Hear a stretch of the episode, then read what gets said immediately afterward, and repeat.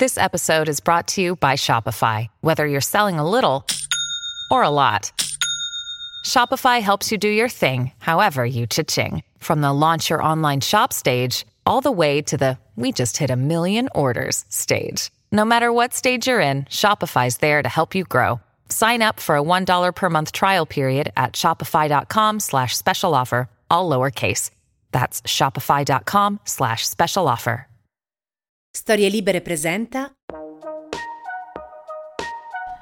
Giovanna è ancora minorenne quando si innamora di Marco. Marco è un ragazzo bello, intelligente, molto ambizioso. Tra di loro ci sono 4 anni di differenza.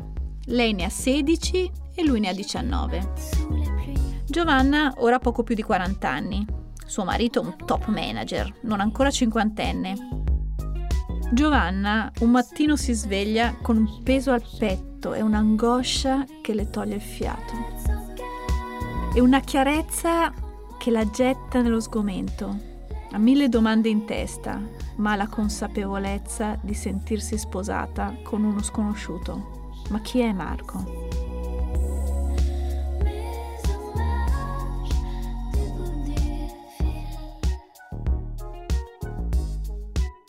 Michela ha 25 anni, bella e solare.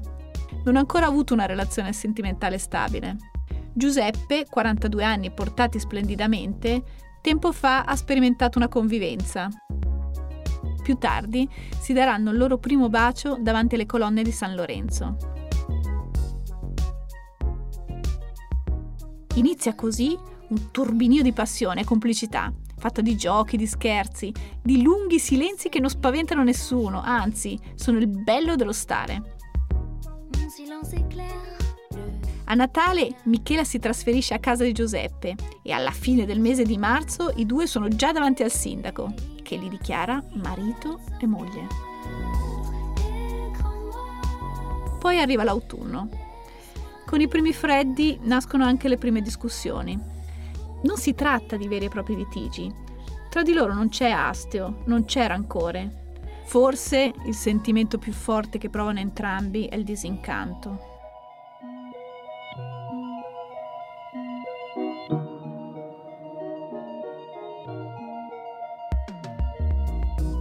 Io sono Laura Testa, psicoterapeuta sistemico-relazionale, esperta in dinamiche di coppia e sessualità di tanto in tanto mi ospitano in salotti televisivi o in studi radiofonici per parlare di sesso, relazioni e famiglie. E quando le cose si mettono male, mi consultano coppie in crisi, oppure mi sposto in tribunale come consulente tecnico. Di questo parleremo in Le regole dell'amore, il sesso, le coppie, le norme, la società. Esperti ci accompagneranno in questo viaggio, in cui ripercorreremo gli ultimi decenni per capire insieme come le leggi e le norme siano riuscite o meno a stare al passo con la società. Analizzeremo quali sono state le grandi conquiste e quali invece gli obiettivi ancora da raggiungere per tutelare ogni forma di amore e le sue conseguenze. Affronteremo un'intrigante sfida dove a confrontarsi saranno ordine e raziocinio contro impulsi e sentimenti e commenteremo azioni, successi e sconfitte di entrambe le squadre.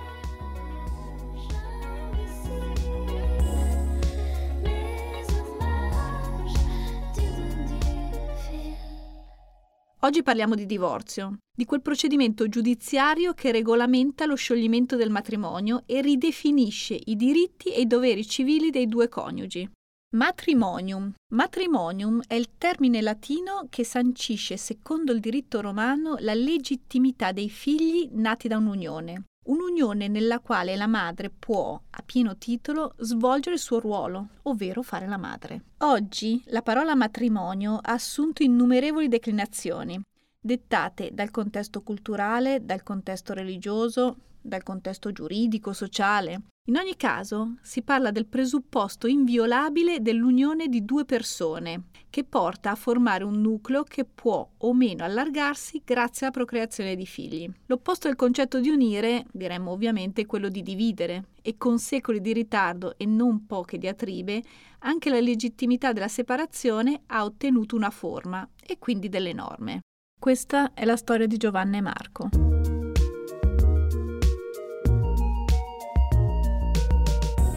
Giovanna è ancora minorenne quando si innamora di Marco. Marco è un ragazzo bello, intelligente, molto ambizioso. Tra di loro ci sono quattro anni di differenza. Lei ne ha 16 e lui ne ha 19. Marco in breve tempo si laurea in economia e immediatamente accetta un'offerta di lavoro davvero interessante.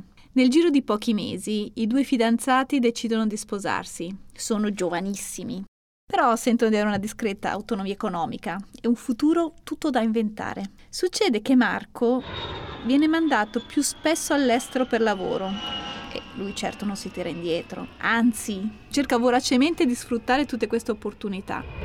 Tra una trasferta e l'altra Giovanna e Marco danno alla luce Giulia. Poi arriva Mattia. Giovanna è una giovane madre, ha solo 25 anni.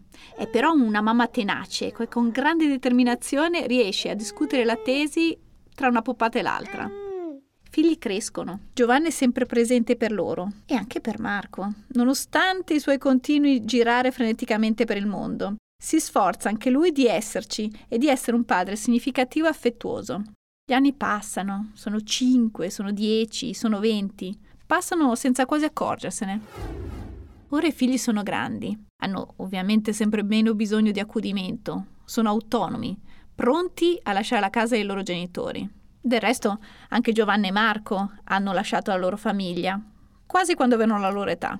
Giovanna ora ha poco più di 40 anni, suo marito è un top manager, non ancora cinquantenne. Hanno la fortuna di essere entrambi in perfetta salute.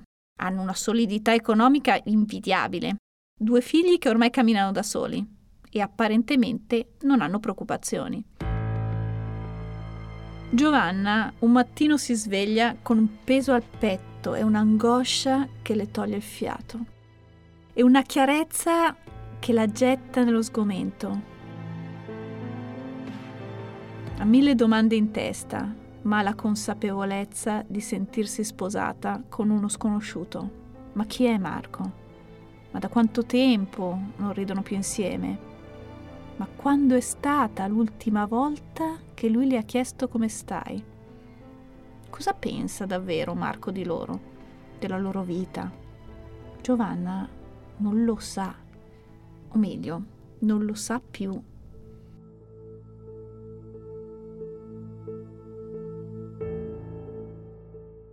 Giovanna comunque è una donna che agisce, si muove subito, ne parla con Marco. Marco capisce e per i due inizia un percorso di riflessione sul loro stare insieme, un percorso che li porta però a un'amara considerazione. Non sono più una coppia. Sono i due efficientissimi soci della società famiglia, una società che loro hanno portato al successo, svolgendo con maestria i ruoli che si sono dati, ma sorprendentemente non si sono ugualmente occupati della loro coppia, della loro intimità, della loro affettività. Giovanna e Marco non litigano nemmeno, non hanno niente su cui litigare. Niente più niente. Una somma che non unisce, una somma che divide.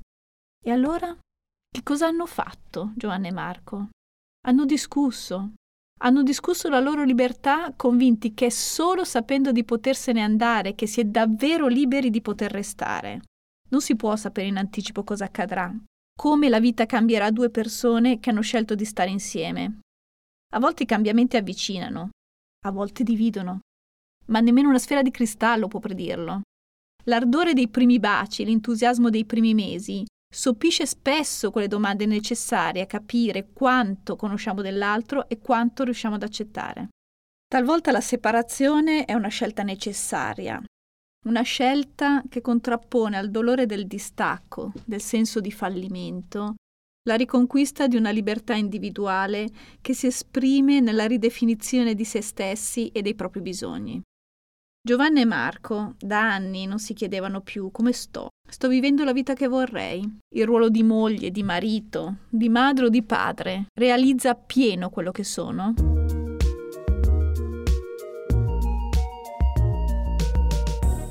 Era il primo dicembre del 1970, quando nell'ordinamento giuridico italiano venne introdotta la legge 898, legge che disciplina i casi di scioglimento del matrimonio. Questa legge venne approvata in Parlamento, nonostante l'opposizione della democrazia cristiana. La democrazia cristiana era allora il partito di maggioranza e la legge entrò comunque in vigore il 18 dicembre dello stesso anno. Fu proprio la democrazia cristiana che, grazie alla creazione di un movimento politico in difesa dell'integrità della famiglia, promosse ed ottenne un referendum abrogativo allo scopo di annullare la legge introdotta su iniziativa del parlamentare liberale Antonio Baslini e del socialista Loris Fortuna. Il 12 e il 13 maggio 1974 gli italiani vennero quindi chiamati al voto. Vennero chiamati ad esprimere il loro desiderio di abrogare o meno la legge 898 quella legge del 1970 che attraverso 12 articoli regolamentava i casi di scioglimento del matrimonio, contratto secondo il diritto civile e a seguito del fallimento del tentativo di riconciliazione. La società italiana riconfermò in quegli anni la volontà di scegliere liberamente all'interno della propria sfera privata e familiare alle urne si recò quasi l'88% degli aventi diritto, più di 33 milioni di italiani, di cui il 60%, cioè circa 19 milioni e 138 mila persone, confermarono la volontà e la necessità di questa legge. Nel 1987 fu approvata una modifica. Questa modifica ridusse da 5 a 3 gli anni di separazione richiesti prima di poter accedere al divorzio.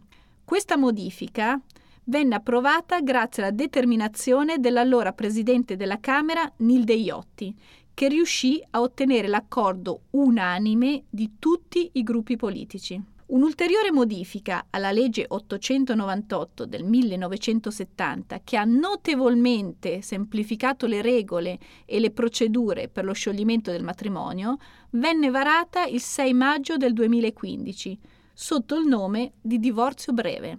Questa riforma nacque dall'esigenza di accelerare i tempi per ottenere un divorzio, ma anche da quella di diversificare le modalità di separazione.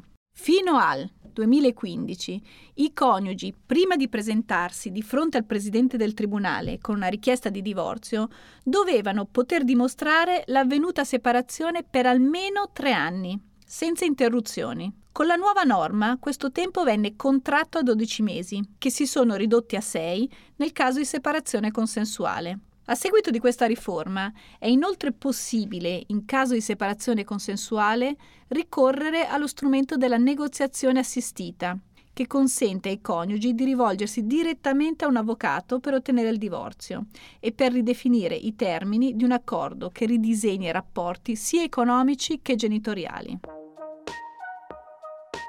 Tra i primi anni del 1990 e il 2018, i cosiddetti single di ritorno, ovvero i divorziati, sono aumentati di oltre il 300%. I dati raccolti da Istat ed elaborati da ADN Kronos evidenziano infatti che oggi in Italia ci sono oltre un milione e mezzo di divorziati, contro i circa 370.000 di 30 anni fa. Questo dato cala ulteriormente se si analizzano gli anni ancora precedenti. Ad attirare l'attenzione è l'aumento, o meglio il raddoppio, della percentuale di divorziati nella fascia di età compresa fra i 65 e gli 80 anni. Una percentuale che paradossalmente triplica fra gli over 80. Per capire meglio i risvolti e i cambiamenti determinati da questa legge sulla coppia e sulla famiglia italiana, ho invitato in questo episodio un ospite autorevole, l'avvocato divorzista più conosciuto e in certi casi anche il più temuto d'Italia, l'avvocato Anna Maria Bernardini De Pace. Tre studi in Italia e una carriera da avvocato praticamente già scritta nel DNA grazie ai genitori entrambi giuristi. Ha seguito i divorzi fra le personalità più famose e conosciute del nostro paese ed è per questo che in Italia quando si parla di divorzio e di diritto di famiglia è inevitabile riferirsi a lei. Dottoressa Bernardini De Pace, era il 1970, esattamente l'anno in cui lei decise di sposarsi. forse ancora non consapevole che la legge introdotta quello stesso anno le avrebbe permesso 13 anni dopo di riconquistare la sua libertà e di scegliere una strada diversa per la sua realizzazione. In quegli anni riprese proprio a studiare giurisprudenza. Come ricorda quel periodo di cambiamento? Nel 1970 io avevo 22 anni, i 5 anni precedenti li avevo utilizzati per andare in piazza e combattere per il divorzio con Fortuna, Baslini, Pannella, mm. tutti eccetera, questa idea del divorzio perché la libertà nasce dove si può scegliere. Il matrimonio è indissolubile e contro la libertà. Sei obbligato a subire qualsiasi cosa. Se c'è il divorzio e non divorzi, vuol dire che ti sta bene stare in quel matrimonio. Comunque, quello che secondo me è giusto sapere, perché il divorzio non è una cosa che capita così tra capo e collo, era che già all'inizio dell'Ottocento, quando c'era il codice napoleonico, c'era la possibilità del divorzio, cioè di sciogliere i matrimoni civili, però era tutta una cosa complicata per quanto riguardava la legge. Dal 1800 siamo arrivati, andati avanti nel 1900 col codice Zanardelli che aveva fatto una, di, una direttiva che prevedeva il divorzio, ma soltanto quando, quando c'è stato l'adulterio, quando c'erano delle lesioni fisiche al coniuge oppure delle condanne gravi.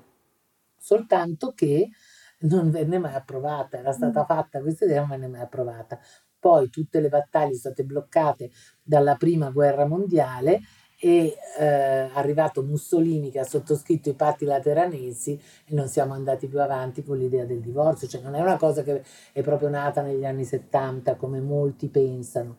Comunque sia, quando arriviamo, il primo progetto di legge è stato fatto nel 1965. Mm. Io da quel momento, da quel progetto di legge, ho cominciato a interessarmi e a star dietro a tutti gli incontri, le manifestazioni, tutto quanto si faceva per il divorzio. Ecco, dottoressa, quindi da un punto di vista personale, schierarsi e combattere per queste battaglie, queste battaglie a favore del divorzio, che conseguenze aveva? Beh, certo, ha avuto come conseguenza fondamentale la mia separazione, perché io mi ero sposata nel 1970 col mio professore mm. universitario e io ero una ribelle, femminista, radicale, liberale. Eh, mio marito era fascista. Allora, di fronte al fatto, professore fascista con dieci anni di più, devo dire che lo amavo moltissimo, perché poi bisogna essere diversi per amarsi, uh-huh. perché se si è uguali è una noia terribile. E, però era una tragedia, perché io uscivo, andavo alle manifestazioni, tornavo dove sei stata, io sono incapace di dire bugie, non potevo dire dal fruttivendolo, al parco con le bambine, no?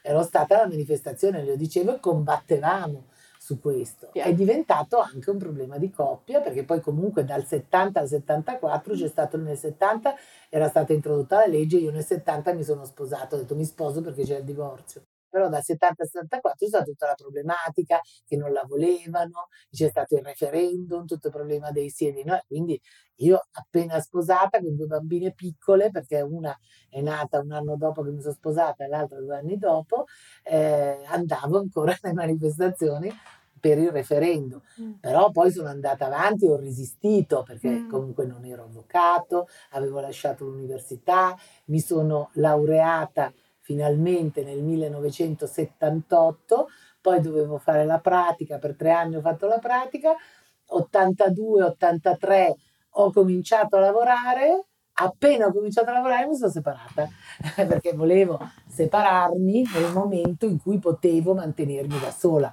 non potevo chiedere dei soldi di mantenimento a un uomo che stavo rifiutando, mm. sarebbe stata per me certo. una vergogna e proprio uno sputare sulla dignità e sui diritti per i quali andavo facendo tutte queste manifestazioni e queste cose.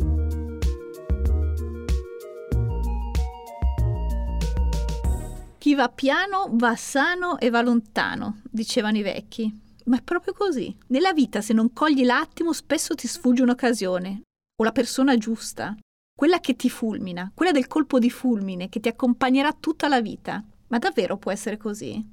Conosciamo Michele Giuseppe. Una festa di fine luglio, su una terrazza, in centro a Pavia. Tanti invitati. Nell'aria c'è proprio voglia di divertirsi. voglia di quel relax che dà il via alle vacanze. Su questa terrazza si incontrano e iniziano a chiacchierare. Due persone che a prima vista appaiono molto differenti tra di loro, ma sotto questo cielo d'estate si scoprono in sintonia su molte questioni. Lei è Michela e lui è Giuseppe. Michela ha 25 anni, bella e solare. Non ha ancora avuto una relazione sentimentale stabile. Giuseppe, 42 anni portati splendidamente, tempo fa ha sperimentato una convivenza, durata quasi un decennio, poi interrottasi senza rancori. Dopo una settimana, dalla terrazza, i due si sono seduti in un ristorante sui Navigli, a Milano. Più tardi si daranno il loro primo bacio davanti alle colonne di San Lorenzo. Inizia così un turbinio di passione e complicità, fatta di giochi, di scherzi, di lunghi silenzi che non spaventano nessuno, anzi, sono il bello dello stare. A Natale Michela si trasferisce a casa di Giuseppe e alla fine del mese di marzo i due sono già davanti al sindaco, che li dichiara marito e moglie. A distanza, con la giusta discrezione, gli amici veri di Giuseppe, da un lato, e gli amici veri di Michela, dall'altro, li vedono trascorrere felici la loro prima estate, da coppia sposata. Poi arriva l'autunno. Con i primi freddi nascono anche le prime discussioni. All'inizio sono cose banali.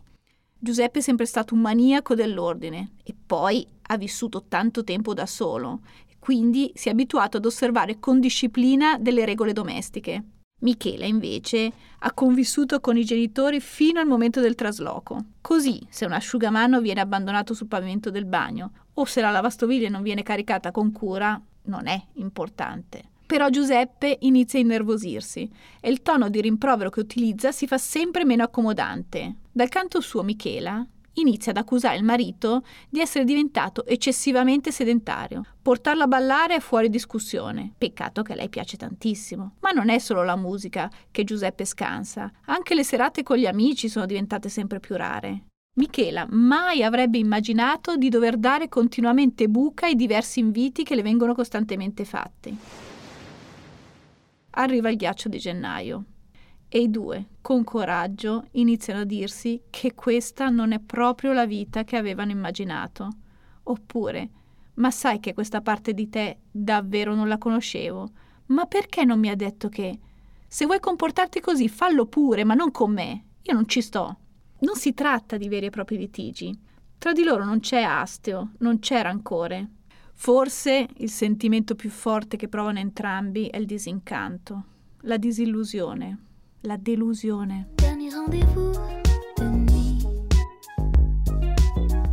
Un attimo di tregua.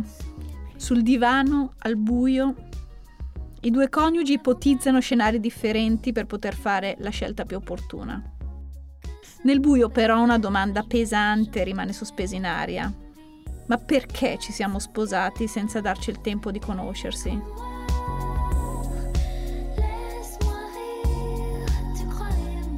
Forse perché, come disse Ernest Hemingway, siamo dominati da quell'eccitantissima perversione della vita, la necessità di compiere qualcosa in un tempo minore di quanto in realtà ne occorrerebbe.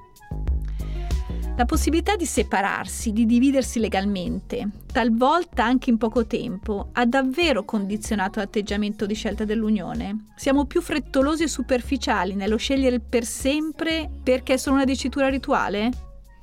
non credo che ci sia una risposta.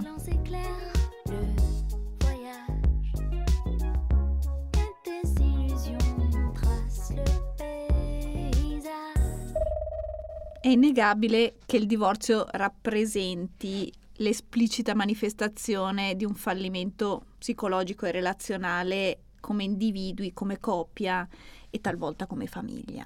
Ma secondo lei la continua ricerca di parità tra uomo e donna, sia da un punto di vista giuridico che sociale, quanto ha inciso sulle scelte dei coniugi in termini di divorzio e quanto anche sull'evoluzione delle norme che determinano questo procedimento? Quando io ho cominciato a metà degli anni Ottanta a lavorare, poche donne chiedevano. Nel giro di pochi anni, quando si è cominciato a parlare del divorzio un po' di più, mi ricordo che io scrivevo sul giornale di Montanelli, arrivavano un sacco di lettere di donne, eccetera, pochi anni è aumentato tantissimo. Io addirittura per dieci anni, i primi dieci anni della mia attività lavorativa, avevo il 90% di clienti femmine. Oggi è il contrario, oggi ho il 70% di maschi e il 30% di femmine.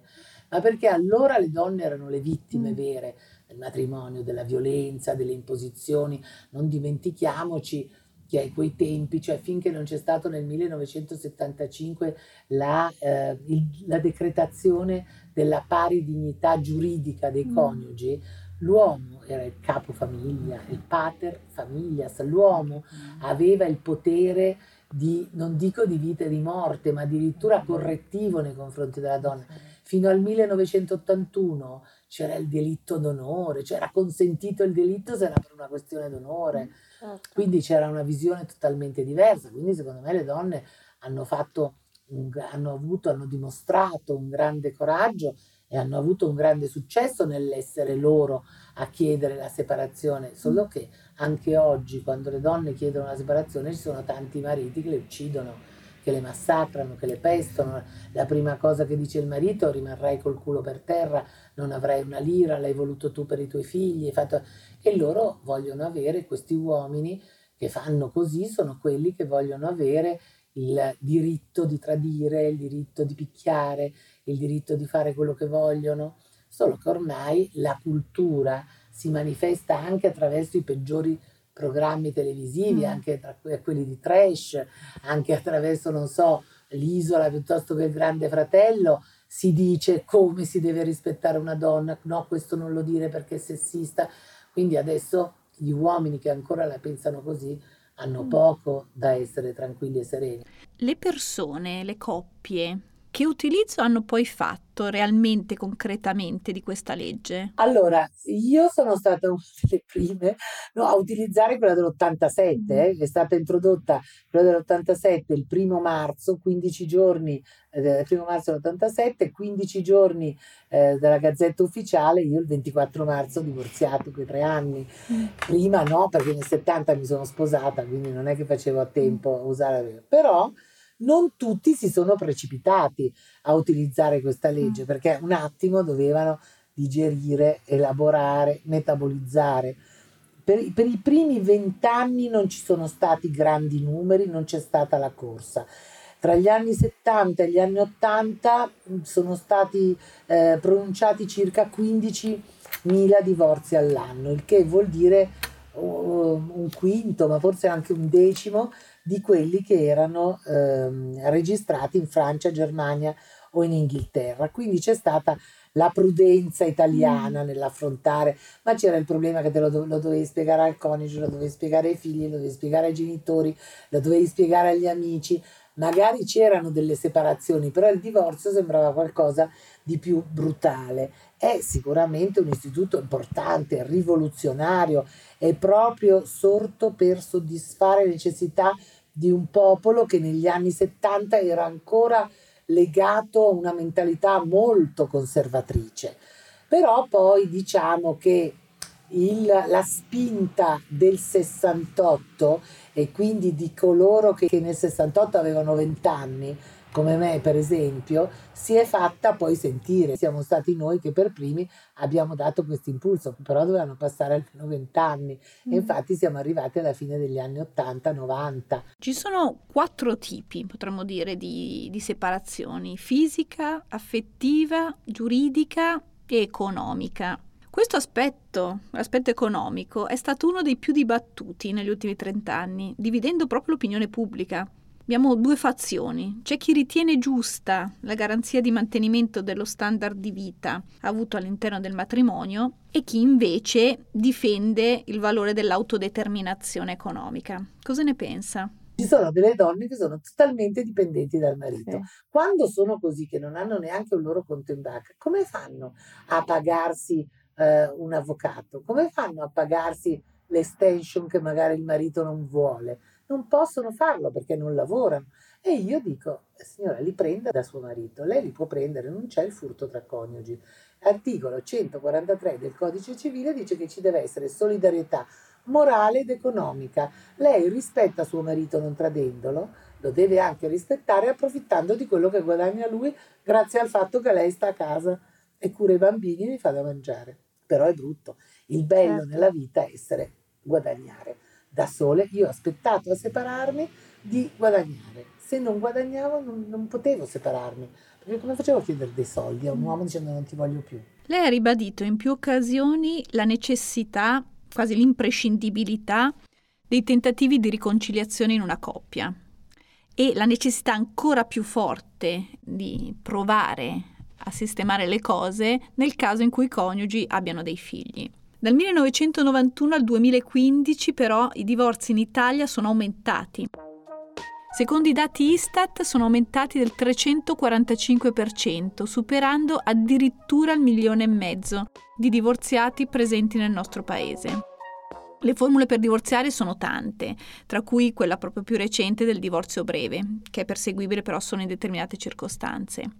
Qual è secondo lei oggi la priorità? E quello che io trovo sbagliato nella nostra legge è che ancora oggi non abbiamo anche se l'hanno proposto ma non se ne sta facendo niente, la possibilità dei patti prematrimoniali. Mm. Devo dire che io li faccio lo stesso, poi non, siamo, non ci siamo mai trovati a farli dichiarare nulli. Perché? Perché anche quando si arriva a separare, le persone vogliono rispettare la legge che si sono scritte loro, mm.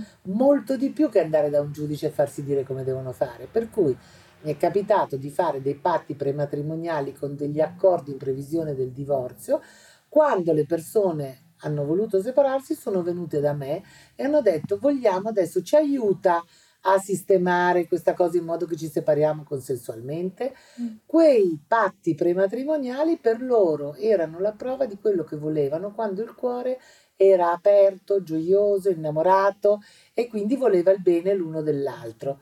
E queste persone che hanno un certo modo di eh, ragionare pulito, onesto, eh, apprezzabilissimo, l'hanno anche trasmesso ai figli e hanno anche capito che coi figli bisognava agire in un certo modo, cioè come erano all'inizio, mm. non come erano alla fine, magari perché uno era stato tradito dall'altro. E questo mi è piaciuto perché il patto prematrimoniale è servito per rafforzare determinati criteri positivi in queste persone, ma per far scegliere loro non la vendetta, ma l'organizzazione di un'alleanza genitoriale. Questo a me è piaciuto sempre moltissimo. E, però è cambiato completamente il costume, è mutato, la società è diventata liquida, sfugge ai legami, sfugge ai... Beh, è la società zapping, lo si vede anche con la televisione, l'offerta tante volte è un errore, eh, si diva, come ci si sposa malamente senza approfondire la scelta si divorzia anche troppo in fretta. Come mi diceva il mio maestro Montanelli, eh, Alberoni ha modificato il matrimonio perché ha inserito nel matrimonio la variabile dell'amore, che una volta non c'era, ci si sposava perché era giusto, perché bisognava avere una famiglia, eh, perché bisognava crescere dei figli non nel peccato e quindi così perché bisognava sistemarsi, queste erano le motivazioni. Poi se c'era l'amore meglio, se c'era eh, l'attrazione sessuale meglio, ma non era considerato indispensabile. Oggi, e secondo Montanelli dall'89, cioè dal libro di Alberoni, eh, l'amore è una variabile, vale a dire se c'è l'amore continuiamo a stare insieme, se non c'è l'amore ci separiamo. Grazie mille all'avvocato Bernardini De Pace che ci ha aiutato a comprendere come è cambiato negli anni il rapporto fra gli italiani e il divorzio e quanto si sia fatto e si debba ancora fare a tutela dei coniugi, ma soprattutto a tutela dei loro figli. Le relazioni tra le persone sono in continua trasformazione esattamente come le persone stesse. Avere uno sguardo attento su se stessi e sull'altro è fondamentale per mantenere la coppia in buona salute. Bisogna essere consapevoli che il fatto di cambiare è inevitabile, ma cambiare insieme è un risultato, il risultato di un percorso, non un movimento spontaneo. Avere la possibilità formale di separarsi vuol dire avere la possibilità psicologica ed emotiva di mantenere il proprio rapporto sempre vivo e vitale. È questa l'altra faccia della medaglia. Interrogarsi e permettersi di mettere in discussione il proprio rapporto di coppia può essere a volte l'unico modo per ricostruire una relazione che, con o senza una formalizzazione giuridica, sarebbe altrimenti distrutta. In questo episodio abbiamo parlato di divorzio e della legge del 1970 che ha costruito le fondamenta della disciplina giuridica in merito allo scioglimento del matrimonio.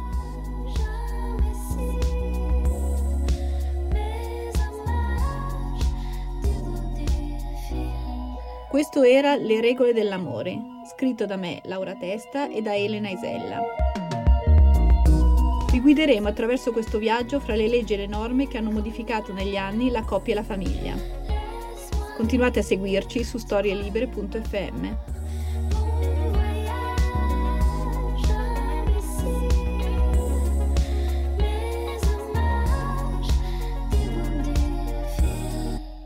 Una produzione storielibere.fm di Gianandrea Cerone e Rossana De Michele.